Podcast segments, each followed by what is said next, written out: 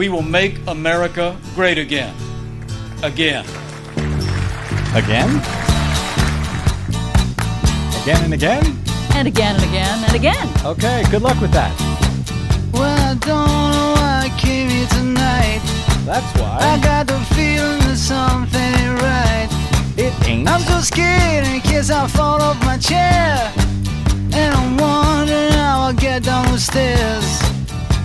Clowns to the left of me, jokers to the right. Here I am, stuck in the middle with you. I am.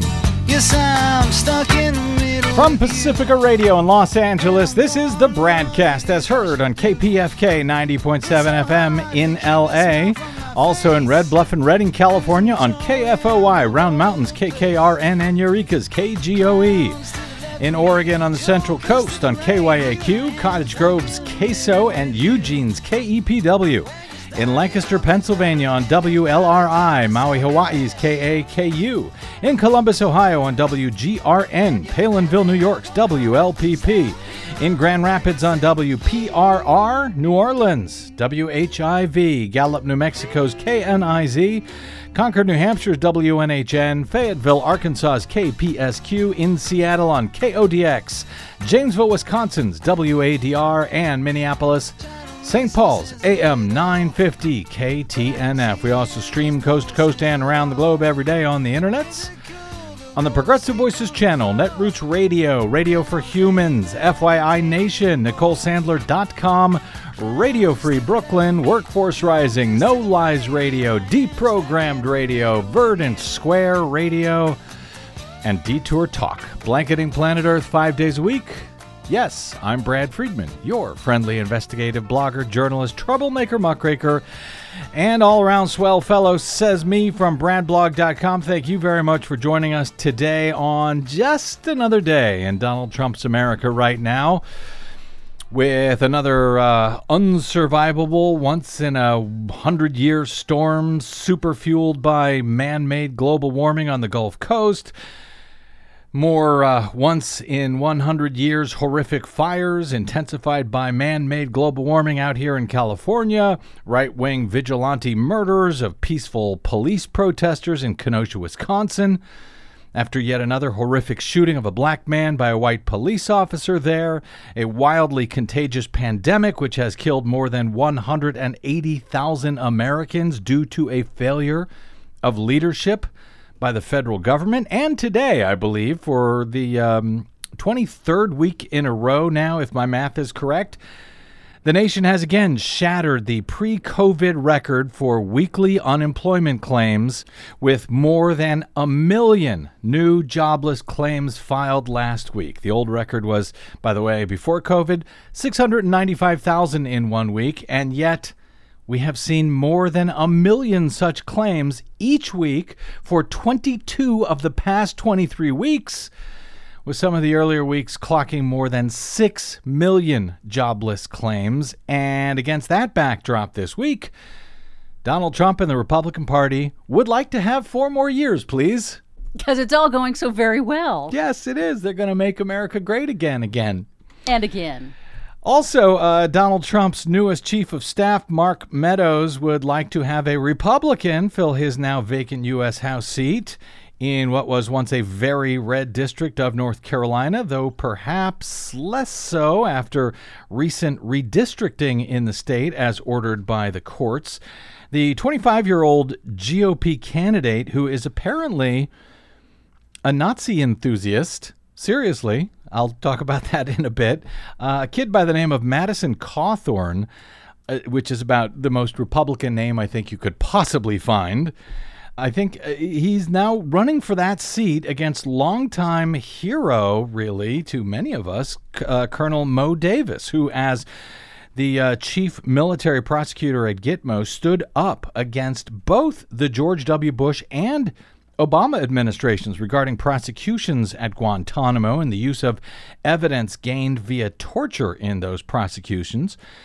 Well, he is running against Madison Cawthorn, who spoke last night at the Republican National Convention. Colonel Moe Davis, on the other hand, will join us here on the BradCast shortly to discuss it all.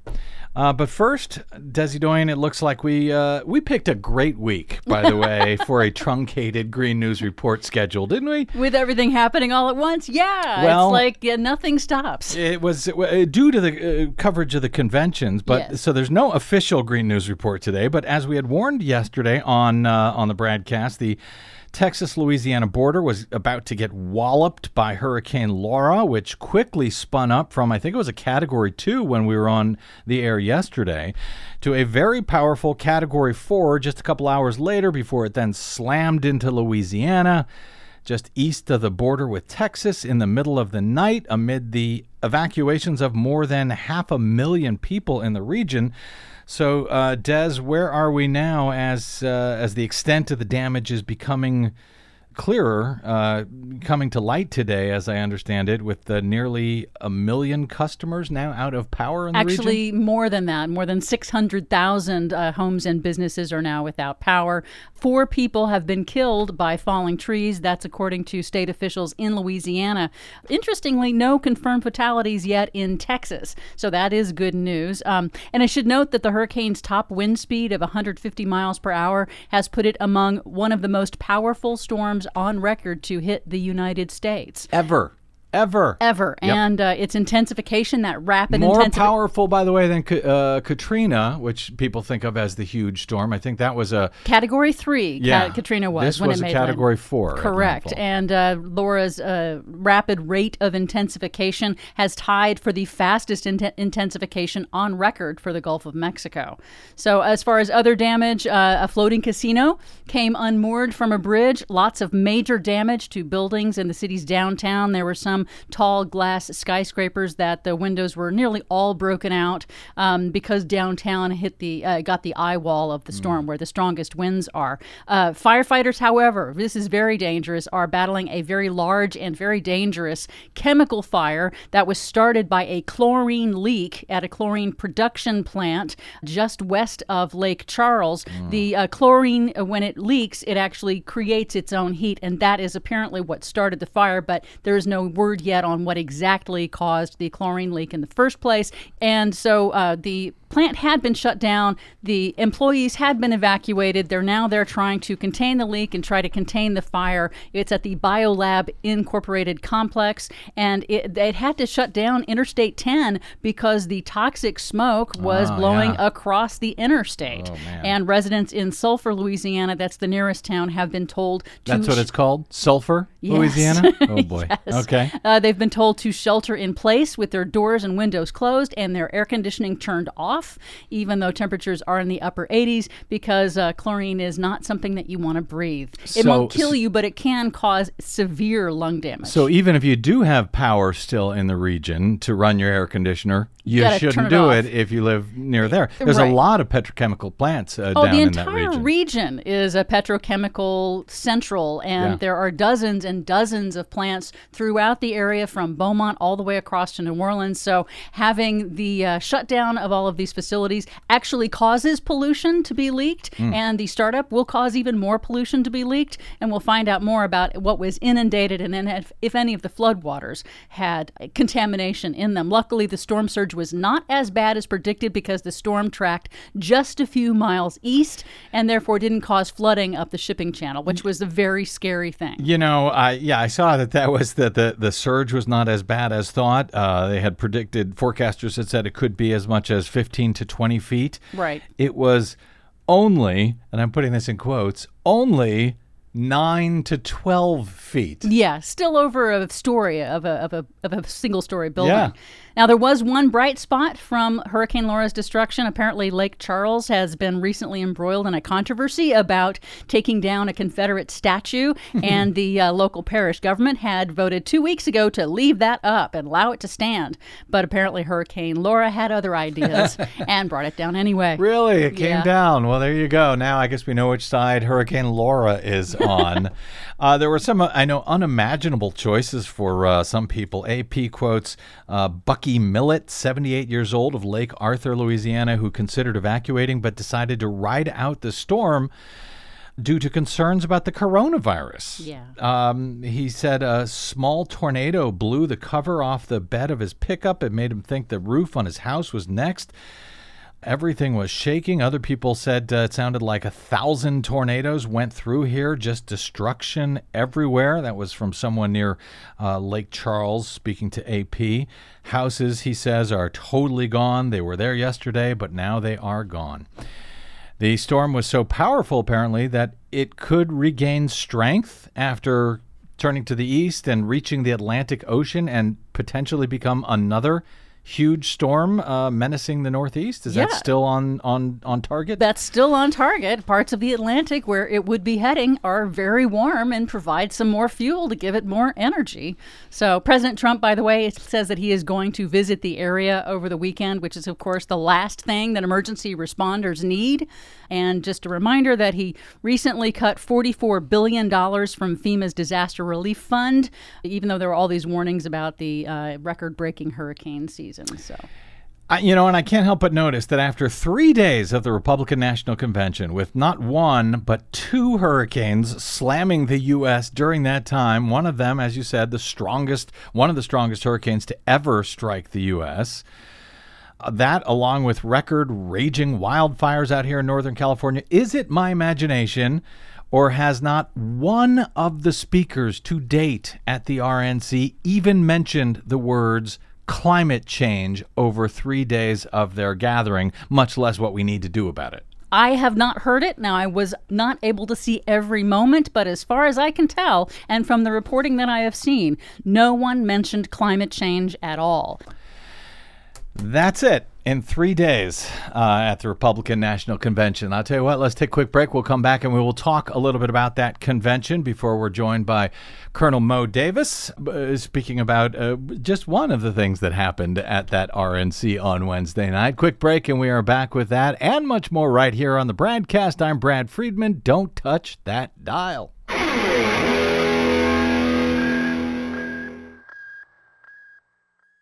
The BradCast and the Green News Report are 100% independent, 100% listener supported. But we can't do it alone. We need you. Please help us bring real facts to listeners at independent stations around the nation. Please drop by bradblog.com slash donate. That's bradblog.com slash donate. And thanks.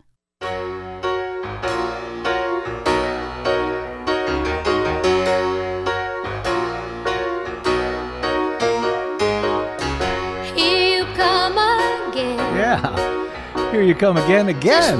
Welcome back to the Bradcast. Brad Friedman from BradBlog.com. Uh, Desi Doyen, I got to say, after slogging through all of night three of the Republican National Convention, I did not recognize the Donald Trump who was described on uh, Wednesday night by uh, pretty much everyone, uh, in- including Mike Pence, uh, as someone who is fighting for women's rights, working hard to keep Americans safe. Who loves immigrants and brown people and black people and Good yeah. to know. Good to know after all of this time. To be honest, he sounded remarkably like Joe Biden. Yeah, you're kind of right. You're right. Uh, they, again, they didn't make any mention of uh, climate change, even with a huge storm heading to uh, the Texas uh, Louisiana border as they spoke. They continued to pretend that the COVID, COVID crisis was over, even had a huge maskless crowd all huddled together to watch Mike Pence's keynote address, which made me terribly uncomfortable, frankly. Yeah. Um, this Not was, demonstrating good social distancing or any any of the things No. that the CDC has Nope. said we should be doing. Nope, it was uh, it was uh, given from uh, Fort McHenry, which is otherwise locked down because of the uh, COVID crisis. But you know, I guess if you're vice president of a corrupt administration, I guess you get to open it up and use the taxpayer-funded facilities for a political event and uh, a super spreader event, I guess. While you're at it, at the same time.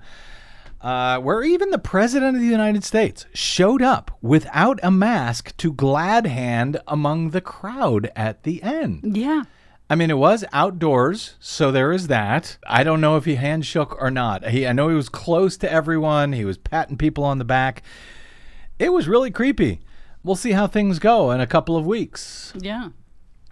Just ask Herman Cain, who went to the last uh, Donald Trump super spreader event in Tulsa. The late Herman Cain. In any event, among the things you might have missed, were you not um, feeling up to watching it, on uh, Wednesday night. Uh, South Dakota Governor Kristi Noem said, uh, We will not be the subject of, quote, so called experts. she said, Americans are being overrun by violent mobs, looting, murder. Retired Lieutenant General Keith Kellogg, who is Pence's national security advisor, there was a lot of staffers. It seems like that's who they were able to get to show up, as people who worked for them already to show up and speak. So and endorse keeping their jobs. Yes, and he said, uh, uh, Keith Kellogg said uh, that uh, Trump took out Soleimani, a man who killed hundreds of American troops. I just want to note here, he didn't. But that's what Dick Cheney said some years ago, and they've been just running with that ever since. The press secretary, Kayleigh McEnany, she spoke instead of, uh, you know, losing her job. Yes, yes, sir, I'd be happy to speak. She said, This president stands by Americans with pre existing conditions. Who knew? Given that he's trying to kill the Affordable Care Act and hasn't replaced it with anything that would actually protect, protect pre existing conditions. The second lady, Karen Pence, spoke. Uh, what was notable about her remarks to me was that, unless I missed it, she didn't say anything at all about Donald Trump anything nice about him anyway. She did call for the reelection of her husband, the vice president, and Donald Trump, but she didn't talk about Donald Trump. That's interesting. Kellyanne Conway, the, again, White House counselor, although one who is leaving uh, the job at the end of this week, she said uh, that Trump has elevated women and insists they are on equal level with men. He's got a funny way of showing it, I gotta say, at least according to the 20 women who have uh, filed uh, sexual harassment complaints and worse against him. Lou Holtz, the longtime Notre Dame football coach, uh, kind of amazingly said that Joe Biden, who is a lifelong Catholic, is, quote, a Catholic in name only. I thought that was kind of stunning. And frankly, if I had a longer show, I would have run that Lou Holtz segment in full. But people would have thought, because of what he was saying and the way he was saying it, people Yeah. would have thought I was doing it to make fun of him when I would have just played the entire thing so that people could get a sense of what, uh, you know, these people who are at the heart of Trumpism and this year now the heart of Republicanism, what they actually sounded like. I don't have time, so I won't do that. You're welcome. But uh, go look up his speech and give it a listen. Yes. New York uh, Congresswoman Elise Stefanik said uh, she described the illegal impeachment scheme of Donald Trump and that it was an attack on you, that illegal impeachment scheme. Which Uh, wasn't at all. She talked about, of course, the far left Democrat socialist agenda, which I think was uh, mandatory if you were going to speak at uh, any of the nights of the RNC. You had to mention the far left radical Democrat socialist agenda. Uh, Laura Trump, the wife of the president's son, Eric, who is the executive vice president of the Trump organization, uh, actually, what she said was notable to me because she was the first Trump to speak, and there's been a lot of them, a lot of family members. Oh, yeah. She was the first one who actually spoke about the Trump family and and and Donald Trump as a person and said that the family was warm, which is very nice, I guess, if true. I don't know, but you know, none of the kids so far have talked about my, None of his my actual dad, kids. My dad growing up, he told me this or that, he taught me this or that. Yeah, They just talked about, you know, uh, uh, how great he was and keeping And how the country terrible the safe or media something. is. Yeah. Attacking Democrats. Yep. She also called the uh, Trump the law and order president. That as her husband faces subpoenas for bank and tax fraud at the company he heads up, that is headed by his uh, her father-in-law, I guess. What else do we have here of note? Oh, Richard Grenell, the former acting director of national intelligence, who uh, Nicolle Wallace on NBC. She's a former uh, George W. Bush uh, aide, uh, described Richard Grenell as an ambitious press aide in the George W. Bush administration who somehow was elevated to acting director of national intelligence under Donald Trump. He said that Donald Trump was a great negotiator who charmed the German chancellor. Which, of course, I laughed out loud at. That may be news to Angela Merkel, the German chancellor. Who notoriously dislikes Donald he, Trump. He uh, he defended nationalism as if there was something wrong with nationalism.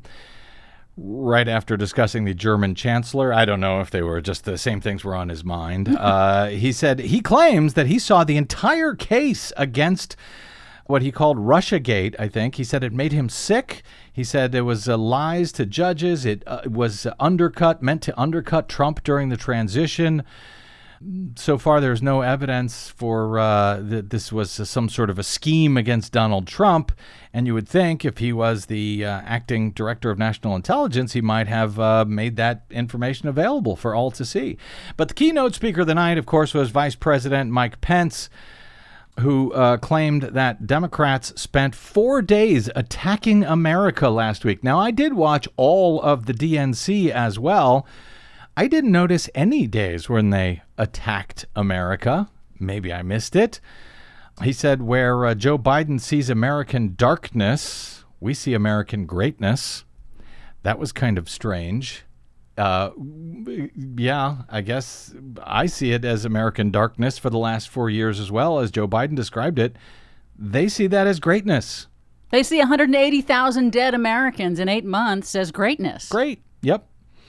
As I mentioned, there was he noted the Medal of Honor winners and the elderly disabled vets who were there in the crowd. Yes. Which also made me uncomfortable because they were wearing no masks. These elderly heroes. Uh, in any event, uh, it was a great audition for 2024. Frankly, I thought he was very presidential. I thought it was the best speech I've ever seen him give. Most interesting. Um, and well, that's it was not interesting, saying much. but it was but it was well delivered. He actually uh, gave a good speech, no matter the content.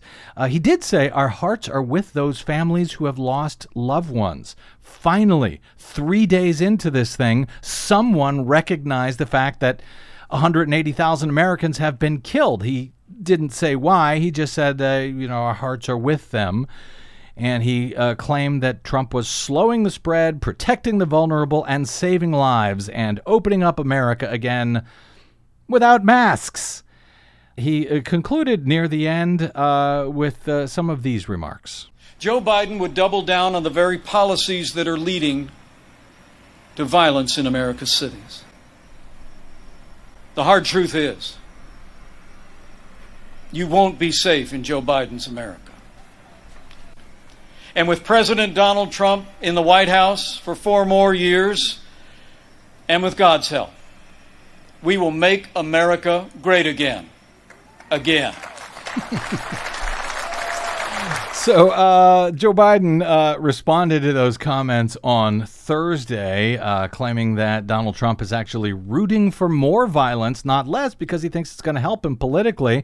In an interview on MSNBC with Andrea Mitchell, Biden uh, said that um, responded to Mike Pence's comments there that people won't be safe in Joe Biden's America. And she noted that Jacob Blake, who was shot seven times in the back by a white police officer or officers in Kenosha, Wisconsin, in front of his three children, that he did not come up. His name did not come up at all on Wednesday at the RNC, nor the fact that a Trump uh, fan and police fanboy shot and killed two peaceful protesters firing into that uh, crowd this week with a semi automatic rifle. That didn't come up either uh, in Joe Biden's response. Jacob Blake was never mentioned in any of the speeches at the Republican convention, not mentioned when the vice president, Mike Pence, spoke last night. He also said that Joe Biden would double down on the very policies that are leading to violence in America's cities adding that the hard truth is you won't be safe in Joe Biden's America. Your response? Well, you know, he keeps it.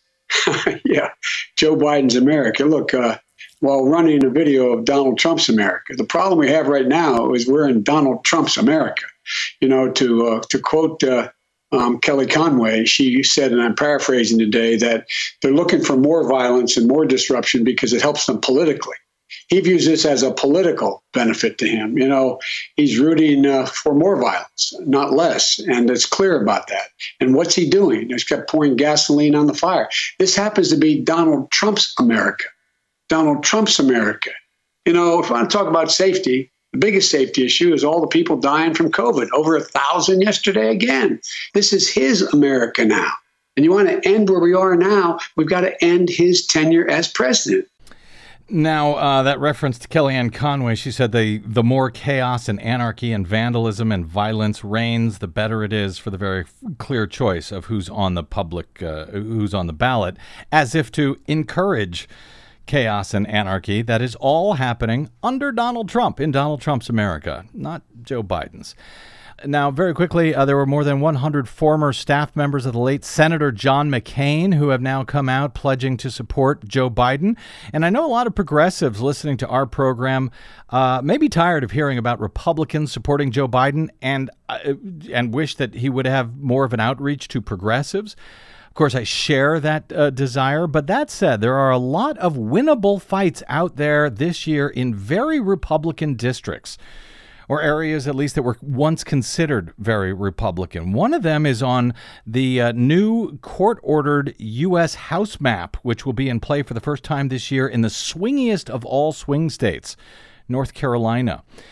There is a reason why Republicans brought out their candidate for that seat, a 25 year old kid at Wednesday's RNC who is running to fill the seat left vacant by Trump's chief of staff, Mark Meadows. And it is not because they are so confident that they are going to hang on to that seat, even though it's a district which Trump won by 57 points last year.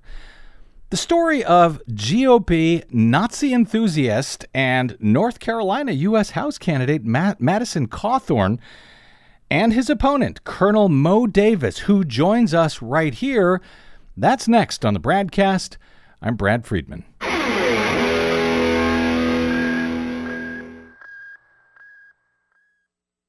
Hey, this is Brad. Do you enjoy your non corporatized, commercial free broadcast? Yeah, me too. But we need your help to stay that way. Please consider supporting the investigative blogging, broadcasting, and muckraking that we do here on the BradCast and the Green News Report and bradblog.com with a donation. It's easy. Stop by bradblog.com slash donate and drop a few dollars in the tip jar. You can make a one time contribution or an automatic monthly donation of any amount you like. It's easy. It'll take you about 60 seconds, and you'll help me and Desi stay on the air to continue our troublemaking and muckraking without the corporate influence of anyone. Got it? Thanks. Stop by bradblog.com slash donate to help us out today.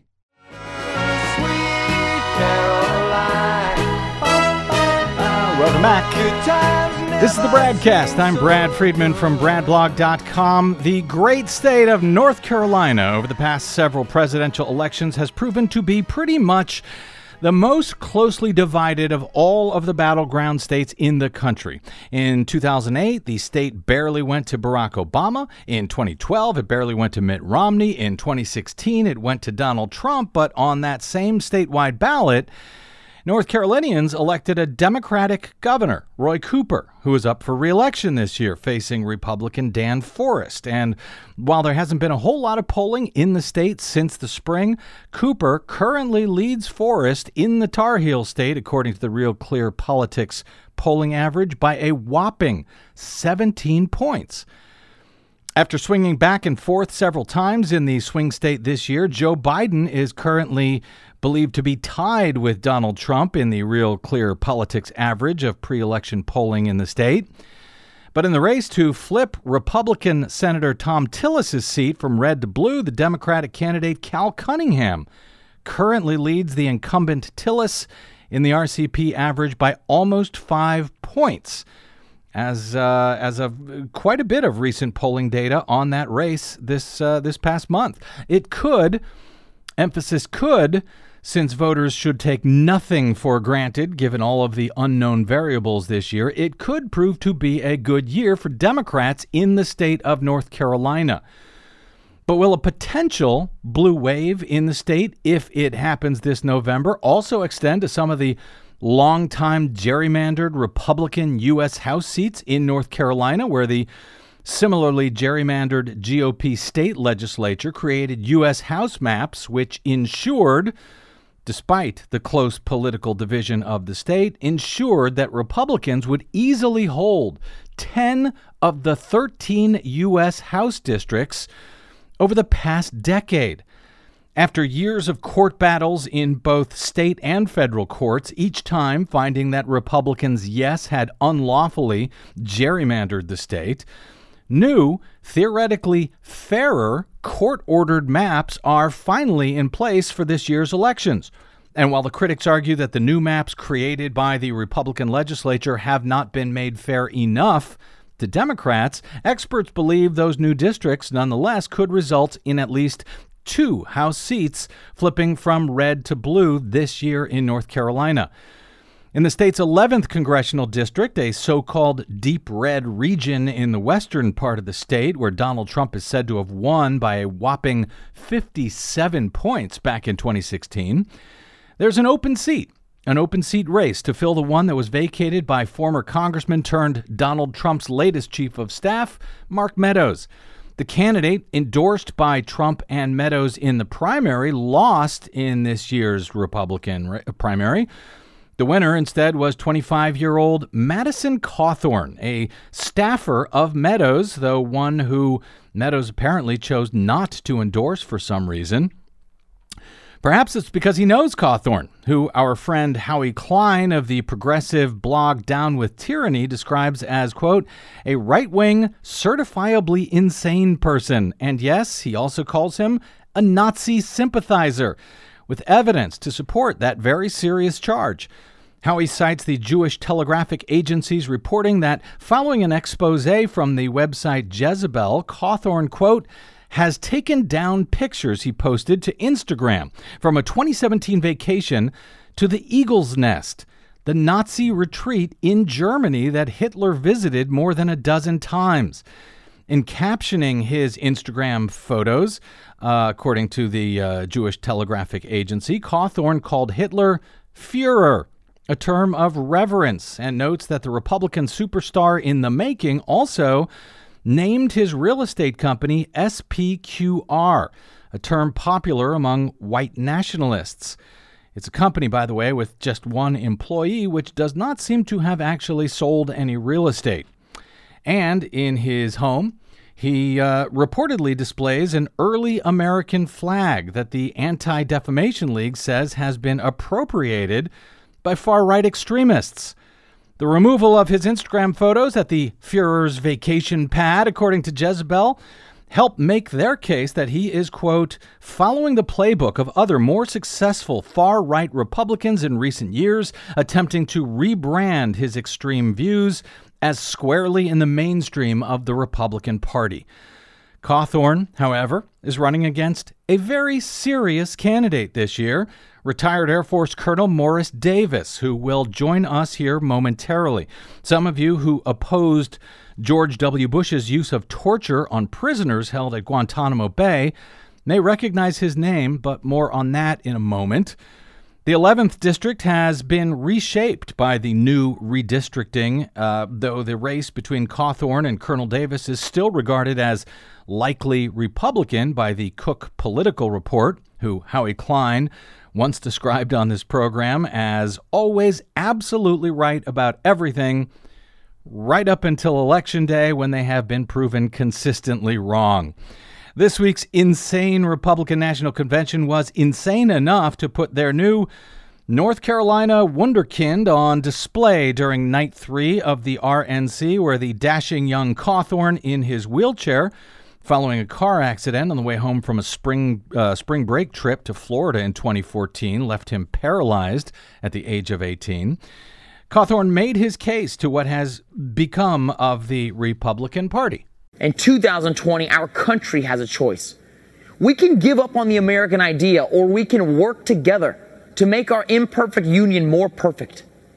I choose to fight for the future, to seize the high ground and retake the shining city on a hill. While the radical left wants to dismantle, defund, and destroy, Republicans, under President Trump's leadership, want to rebuild, restore, and renew. I just turned 25. When I'm elected this November, I'll be the youngest member of Congress in over 200 years. And if you don't think young people can change the world, then you just don't know American history. George Washington was 21 when he received his first military commission. Abe Lincoln, 22 when he first ran for office. And my personal favorite, James Madison, was just 25 years old when he signed the Declaration of Independence. In times of peril, young people have stepped up and saved this country, abroad and at home.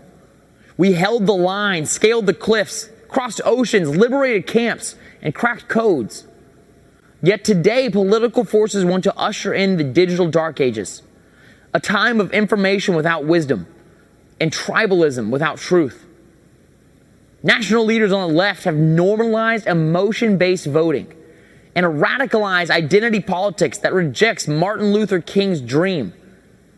MLK's dream is our dream for all Americans to be judged solely on their character. Millions of people risk their lives every year to come here because they believe in the dream of MLK and the American dream. Join us as we, the Party of Freedom, double down on ensuring the American dream for all people. We are committed to building a new town square. It welcomes all ideas and all people. Here we will have freedom of speech, not freedom from speech. To liberals, I say let's have a conversation. Be a true liberal. Listen to other ideas and let the best ones prevail. And to conservatives, I say let's define what we support and win the argument in areas like healthcare and on the environment. In this new town square, you don't have to apologize for your beliefs or cower to a mob. You can kneel before God, but stand for our flag. The American idea my ancestors fought for during the Revolutionary War is just as exciting and revolutionary today as it was 250 years ago. I say to Americans who love our country, young and old, be a radical for freedom. Be a radical for liberty. And be a radical for our republic, for which I stand. One nation under God, with liberty and justice for all. Thank you, and may God bless America. Uh, for the record, that was uh, Republican uh, Madison Cawthorn, 25 year old uh, candidate for the U.S. Uh, House in the 11th District of North Carolina. The young man who accused you there of perhaps not knowing history by claiming that his personal favorite, James Madison, was just 25 years old when he signed the Declaration of Independence. Well, he's wrong about that. In fact, Madison did not sign the Declaration at all, though he did help draft the U.S. Constitution at the age of 36. But hey, in a post fact world, do such things really matter anymore? Here to respond to whether facts actually matter anymore and to Cawthorn's big night at the RNC is his Democratic rival for the U.S. House seat in North Carolina's 11th District. Colonel Moe Davis served with great distinction in the U.S. Air Force for 25 years and earned many distinguished service uh, medals uh, and awards along the way. He earned a degree in military law in 1992 and eventually became chief military prosecutor at Guantanamo Bay. In 2007, he pushed back against the George W. Bush administration by refusing to use evidence obtained through torture in prosecutions against accused terrorists held at Gitmo. When he was ordered to do so anyway, he resigned in protest. For his stand against torture and the political pressure placed on prosecutors at Gitmo, Citizens for Responsibility and Ethics in Washington, or CREW, honored Colonel Davis by including him in Those Who Dared 30 officials who stood up for our country. Colonel Davis would also go on to criticize the Obama administration's use of prosecutions at Gitmo. He later served as a national security expert for Congress, a law professor at Howard University. That's an historically black university, and as judge in the U.S. Department of Labor under both Presidents Obama and Trump. Colonel Moe Davis, sir, a uh, member of the radical left, I guess. Welcome to the broadcast. it's an it's an honor to have you here, sir. Oh, thanks, Brad. It's a real privilege to be here. I uh, have uh, followed your work for a long time, uh, so I'm, I'm delighted to finally have you on the show. You heard young Cawthorn there um, make his uh, make his case that uh, I should say young Madison, I guess, make his case for his own youth and inexperience, while your website slogan is "Experience Matters." I wanted to give you the opportunity to respond to his remarks at the RNC on Wednesday night. Well, they were interesting. I, uh, you know, he always gives you a good show. He's a very handsome young man, uh, very charismatic and mm-hmm. articulate, and uh, you know, there's there's a lot of sizzle there, but not much beneath the uh, beneath the surface. And uh, you know, he's he's tried to explain away the uh, James uh, Madison. Uh, line saying, "Oh, what he what he really meant was Madison was 25 when the Declaration was signed." well, but as you noted, well, Madison had nothing to. I mean, it's like it'd be like me saying I was four years old when John Glenn cir- circled the Earth. Yeah, I was going to say an, I, I was I was even an astronaut. No, and I was even younger when the uh, Declaration of Independence was signed. That doesn't make me a great American. So yes, right. press on. Yes, sir. Yeah, so I, you know, uh, you know, in fact, you know, for folks who still believe in facts, I've got more in common with James Madison than Madison Cawthorn does. I mean, uh, Madison graduated from college from Princeton, and he was a colonel uh, before he ever ran for Congress. So, uh, you know, my opponent, Madison Cawthorn, uh, didn't go to college. He was homeschooled here in, in North Carolina and uh, never served. So, uh, again, I think we want to draw analogies to James Madison, uh, I've got a much straighter line to that than he does. he uh, he said that uh, conservatives can win the argument on both health care and the environment, and yet Republicans, I, I notice, have offered no plan to replace the Affordable Care Act after all of these years of bashing uh, Obamacare, and have not, in three long nights of the RNC, have not even mentioned climate change, which I I think does not go unnoticed in a hurricane ravaged state like North Carolina, even as a hurricane is uh, ravaging uh, uh, uh the Gulf Coast today. Has um, uh, Cawthorn actually articulated any views about healthcare or the environment in his own campaign there? Because he certainly didn't do it on Wednesday night. Yeah, that's what I was waiting for because he uh, he was on with uh, Maria Bartiromo on Fox uh, Business News mm. uh, yesterday morning, and he said that's what he was going to talk about was you know being the fresh new face of the party and addressing health care and the environment. And he didn't address either. It was disturbing too. Uh, Maria Bartiromo, uh, during her interview, you know, thanked him for his service to the country, and he didn't correct her. There's a perception that because he's uh, you know, in a wheelchair that he was injured and you know serving the country, and ah. Uh, he was injured in a car wreck in Florida when he had his feet up on the dash during spring break and and uh, had an accident. But he didn't correct her. He just he lets that stuff go. Wow. He's in the same thing with the narrative that uh, Mark Meadows had nominated him nominated him for the uh, Naval Academy. And if you look at his website, it says he was nominated for the academy, and then he had this catastrophic accident, and it derailed his plans. And all that is true, but it leaves out the fact that he's testified under oath that he was informed by the academy prior to his accident that he'd been rejected.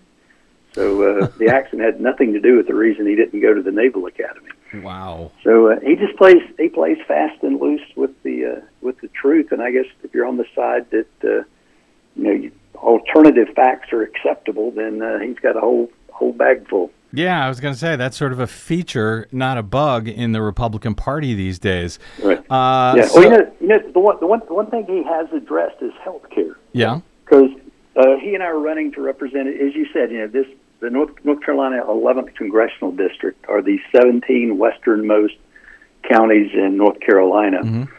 And prior to COVID 19, all 17 of our counties, the uh, percentage of people that didn't have health care coverage was above the national average. And then, of course, with COVID 19, that numbers have gone up. And uh, Mr. Cawthorn's plan for addressing health care is that we need more insurance companies, um, which you know is laughable. I mean, with people when they lost their jobs during COVID nineteen, if you uh, if you're out of work, you're uh, you know, having more insurance companies isn't going to help you. So no. that's his that's his fresh new plan for the Republican Party is more insurance companies. No, it's not going to help you. And uh, although, I, I mean, is he trying to make the argument that more insurance companies would provide more competition on the Obamacare uh, health insurance exchanges? Well, he hadn't, he hadn't mentioned the exchange, but what he has mentioned is we had more insurance companies competing for a, you know, for a for coverage that mm-hmm. uh, it, it should lower the cost. But again, if you you're out of work, you know, it doesn't matter uh, how far they lower it. So I'm supporting a, a government funded public option mm-hmm. so that everybody from cradle to grave has the ability to go to the doctor when they get sick. And how do uh, progressive, and that's essentially Joe Biden's uh, proposal, how, how do progressive ideas like Medicare for All or the Green New Deal, uh, how do those go over in places like Western North Carolina? Well, it depends where you are. I'm, I, don't, I don't know if you've been here. Uh, Asheville mm-hmm. is a you know the, the the biggest city in in this district, and that's where I live. It's a great town. I've described it for uh, folks that have never been here as the uh, Berkeley of the Blue Ridge. Mm. Because if you picked up Berkeley and flew it across the country and dropped it in the Appalachian Mountains, you'd, you'd have Asheville. Gotcha. A very, very progressive, very accepting, very artsy, forward-leaning, big blue dot mm-hmm. in the middle of a sea of red. So in, in Asheville, if, if, if I was a little left of AOC, that would be hugely popular. and if you go 10, 10 miles in any direction, uh, that's not popular. So that's that's one of the real challenges is trying to, uh, uh, you know, I, I I guess I would describe myself as more of a centrist, mm-hmm.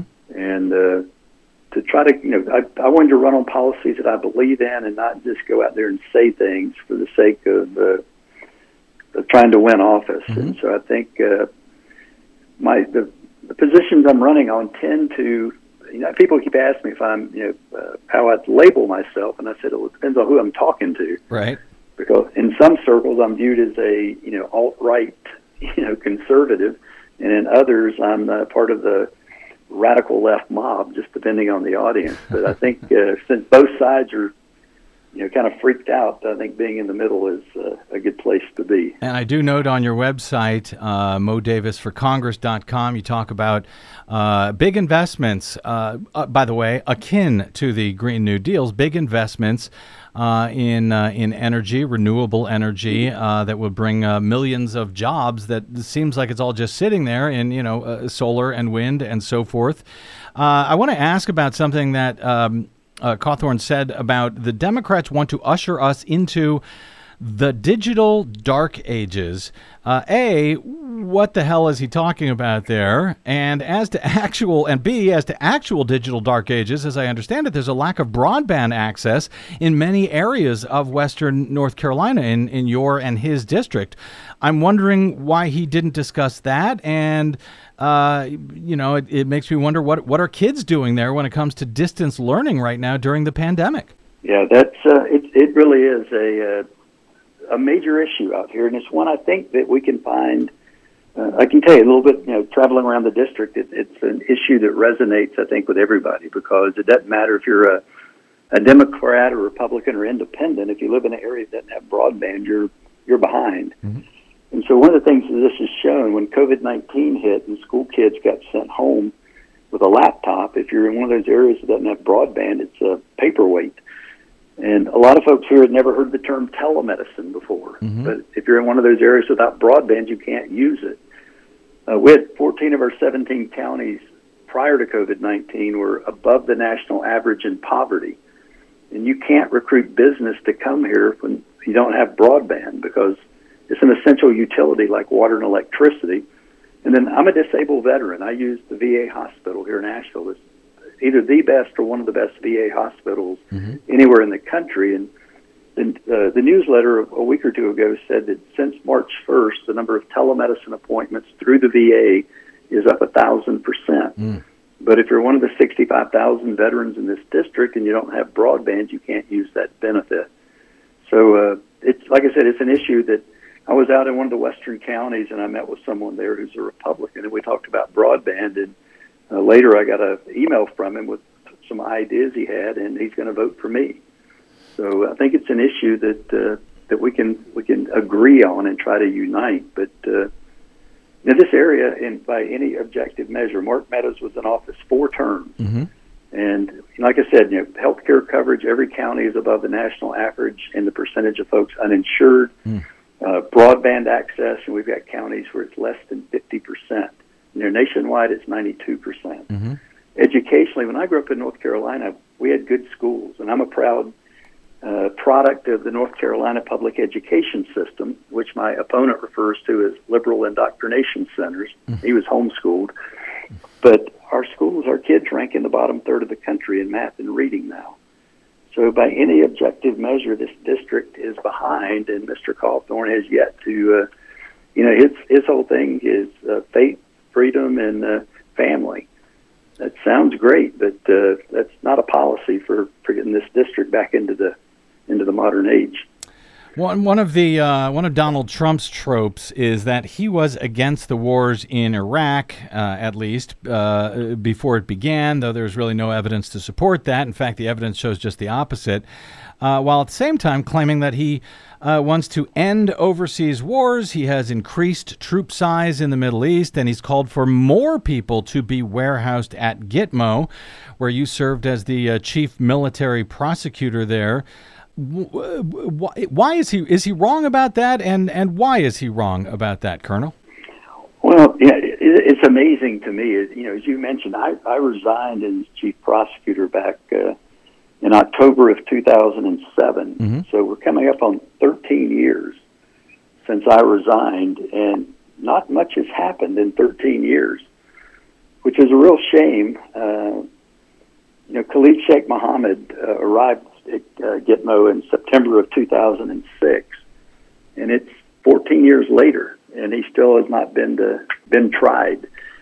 And I don't lose any sleep for Khalid Sheikh Mohammed, but I, you know, the, the 9/11 victim family members that are still around have been denied some closure and a measure of justice for you know at least a decade longer than they should have. And why You know, has the only one, why has he not been tried? Is that because the all the evidence that uh, we really have against him was gained uh, via the use of torture?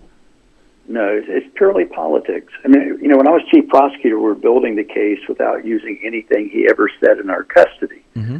You know, which which doesn't excuse what we did to him, but it makes it irrelevant in his criminal trial if we're not using that evidence. Mhm. And there's ample evidence to prove his guilt without using anything he ever said. So it's purely politics. You know, there were 14 men that landed at Gitmo in September 2006 that came out of the CIA black sites. And the only one that's been tried, convicted, sentenced, and the case has been all the way through the U.S. Supreme Court, and it's over, is Ahmed Ghailani, who was mm-hmm. involved in the East Africa embassy bombings. And Mr. Ghailani was the only detainee that was ever brought from Guantanamo to the U.S. and tried in federal district court. Mm-hmm. And he was tried and convicted during the Obama administration back in 2010. So the other cases could have been as well. Instead, they floundered down at Guantanamo for another decade, and uh, it's purely politics. And it's a shame the amount of money and credibility that we have wasted You were Guantanamo. You were, uh, of course, uh, critical of Obama's prosecutions at at, uh, at Gitmo as well, but he attempted, at least, to move as many prisoners out of there as he could before leaving office. Uh, do, do you have any reason to believe that his vice president, Joe Biden, would be any better on the, uh, well, as you note, sort of now little discussed uh, constitutional questions of this uh, extrajudicial prison camp that Donald Trump, uh, uh, you know, wants to control for another four years. Yeah, I think Biden. Uh, hopefully, if you if you recall back during the during the Obama administration, I wrote, I wrote an op-ed in the Wall Street Journal that was critical of their handling of Guantanamo, and I got you know, I got fired from my job in uh, working for Congress for writing the op-ed. But if you recall, at the end of the Obama administration, Eric Holder was reflecting on uh, you know achievements and things that uh, he wished they could uh, have a do-over on, and one of those was. Uh, giving up on trying to close Guantanamo. He said, you know, in hindsight, that was a mistake. So I would hope that uh, Vice President President Biden would pick up from that point and uh, and do the right thing. I've got just a minute or two here. I'm speaking with Colonel Moe Davis, running for uh, Congress in North Carolina's 11th district. Uh, Colonel, I want to get your thoughts on the police shooting of Jacob Blake in Kenosha, Wisconsin, and the right wing terrorist murder of two peaceful protesters there uh, on Tuesday by a 17 year old who appears to have been obsessed with, uh, with the police and with uh, Donald Trump, apparently. Yeah, it's, uh, you know, I wish the you know, folks that are on my side of the aisle, you know, the, the, the label defund the police, I, to me, that's an uncontested layup we gave to the other side. Uh, we've had ads running here. You, you may have seen them other places. You know, it's a, it's a Trump ad where a lady's dialing 911, Mm-hmm. and on the other end they're saying, "Hey, you know, we've been defunded. We can't come help you." What I wish we, and my background's in law enforcement, and what I wish we'd have called it was reimagining policing, Mm. because I, I think there are a lot of things that we've dumped on on police that could be perhaps better handled uh, elsewhere, Mhm. like uh, mental he- mental health issues and drug addiction and alcoholism. In my opinion, should be treated as healthcare issues, not criminal justice issues. Mm-hmm. But I'm hopeful. Yeah, we're, I, I went on a hike today with some of my neighbors up to one, one of the waterfalls up here, and we were talking about it, and we were saying that you know the shooting, you know, the, the beginning, you know, with George Floyd up until now, that seems to be uh, momentum that we haven't seen in the past. You know, in the past when we saw shootings, you know, there was a big uproar for about a week, and then folks lost uh, attention and it went elsewhere. But this time, it seems like there it really is different. And we were talking about it's, it's unimaginable how many times things like this happened in the past when there weren't cell phones there to record it Mm-hmm. that we never heard about. Yeah. So in the age we're living in, we've seen it's it's there's no excuse for shooting a man in the back seven times who hadn't done anything threatening uh, to the police officers. So I'm I'm hopeful that this time it's going to be different. And we'll. It's encouraging here in Western North Carolina. We had Black Lives Matter marches in cities, Mhm. you know, small towns that you never would have thought. You know, they're in deep red areas, and you never would have thought you'd see those marches there. But you know, I'm I'm hopeful this time is different. and We will make something good out of this, and uh, I certainly want to do my part to, to make that happen. Uh, lastly, Colonel uh, Donald Trump won the 11th district in 2016 by some 57 points. Uh, how much has the district been changed with the uh, new maps, the recent uh, court ordered redistricting?